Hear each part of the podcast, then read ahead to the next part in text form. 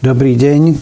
Čo je témou tohto týždňového vydania Trendu je jasné už z titulky. A pýtame sa, kto stojí za mostom HIT a autorom článku a ten tým, kto sa pýta, je môj kolega Jan Kovač. Vítaj, Jano. Dobrý deň, ďakujem za pozvanie. Venuješ sa osobe a postave Štefana Cúca. Základná otázka, prečo? Tak o Štefanovi Cucovi sa hovorí už dlhšie ako o nejakej sivej eminencii mostu Hit. Vyšlo niekoľko, dá sa povedať, takých fragmentovaných článkov o ňom a chýbal taký nejaký ucelený obraz. A celkovo je o ňom málo informácií. Mm-hmm. Oveľa viac vieme o ľuďoch, ktorí sú označovaní za oligarchov Smeru napríklad. Mm-hmm. Tak e, sme si povedali, že to tro, trošku rozoberieme a že to spravíme komplexne.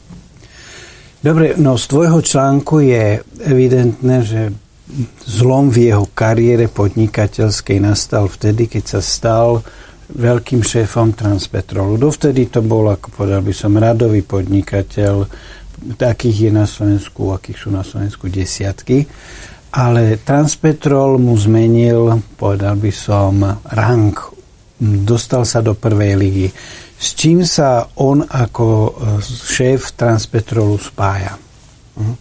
Tak on bol šéfom Transpetrolu nejakých 10 rokov, to znamená, že bol aj pri privatizácii Transpetrolu. Spomínal sa v spise Gorila, kde sa hovorilo o rôznych e, províziách, môžeme povedať aj, že asi úplatkoch, mm. ktoré boli práve, e, mali byť vyplácané za, za privatizáciu.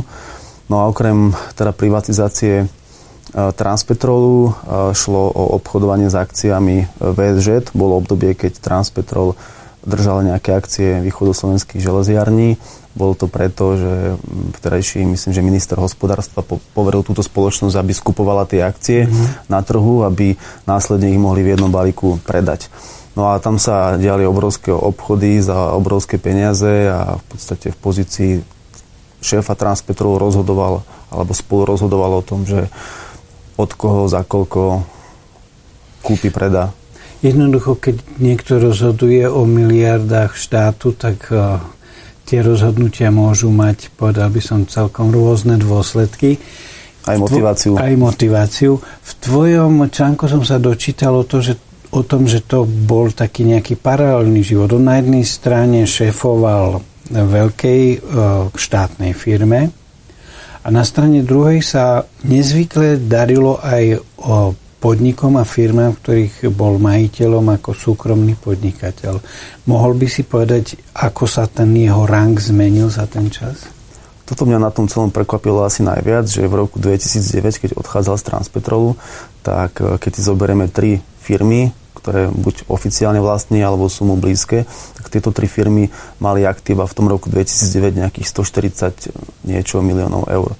Čo je, čo je obrovská suma na to, že popri tom vlastne šéfoval Transpetrolu a popri tom sa spomínal ešte ako nejaká sivá eminencia no, Mostu HID alebo SMK, čiže ste, mm. ste oligarcha, šefujete veľké štátne firmy a zároveň si vytvoríte portfólio 140 miliónov. Úžasný úspech v súkromnom podnikaní, áno. A najlepšie, čo by mohol pre svo, úspech svojich firiem urobiť, to, že by sa do nich nevrátil, tak ako ke, keď bol na čele štátnej, štátneho podniku. Um, moja ďalšia otázka smeruje k tomu. Ty máš tézu, že jeho vplyv a postavenie v rámci mostu sa prejavuje v tom, akí ľudia sa dostávajú do vplyvných štátnych orgánov, ako je mm. protimonopolný úrad, ako je úrad pre verejné obstávanie. Mohol by si to trocha konkretizovať?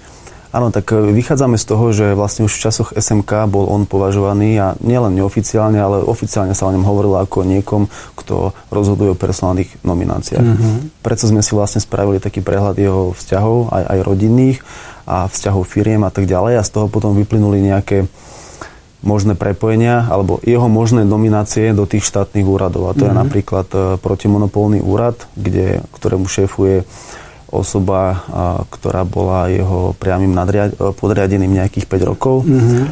A, a vlastne podpredsedom toho istého úradu je, je človek, ktorý zase pracoval pre firmu, ktorá patrí jeho príbuzným. Mm-hmm. Zdá sa teda podľa, podľa indícií, ktoré sme našli v obchodnom registri a, a v katastri.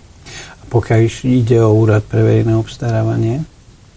Tak tam v priebehu minulého roka došlo k tomu, že sa bol treba obsadiť na novo tento post mm-hmm. a vážnym kandidátom bol Juraj Mery, ktorý teda pracoval pre viaceré cucové firmy v minulosti.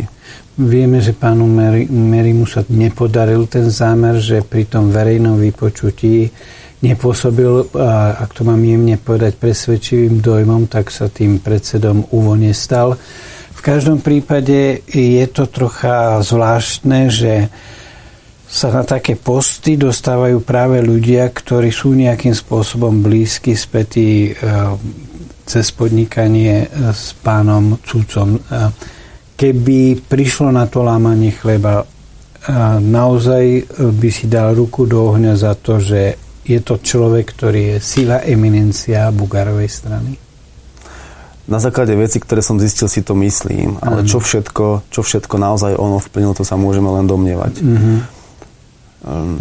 To, že v prípade toho protimonopolného úradu je tam toľko tých personálnych prepojení, to, to vyzerá absolútne jednoznačne. Mm-hmm. Pri tom úrade pre verejné obstarávanie tie konexie boli taktiež také silné, že som o tom, že som o tom nepochyboval. Mm-hmm ale do akej miery on zaukoloval, či on zaukoloval Belu Bugara, alebo či to iba nejakým spôsobom konzultovali, či to malo nejaký uh, poradenský charakter, ano. alebo čo to už vôbec neviem.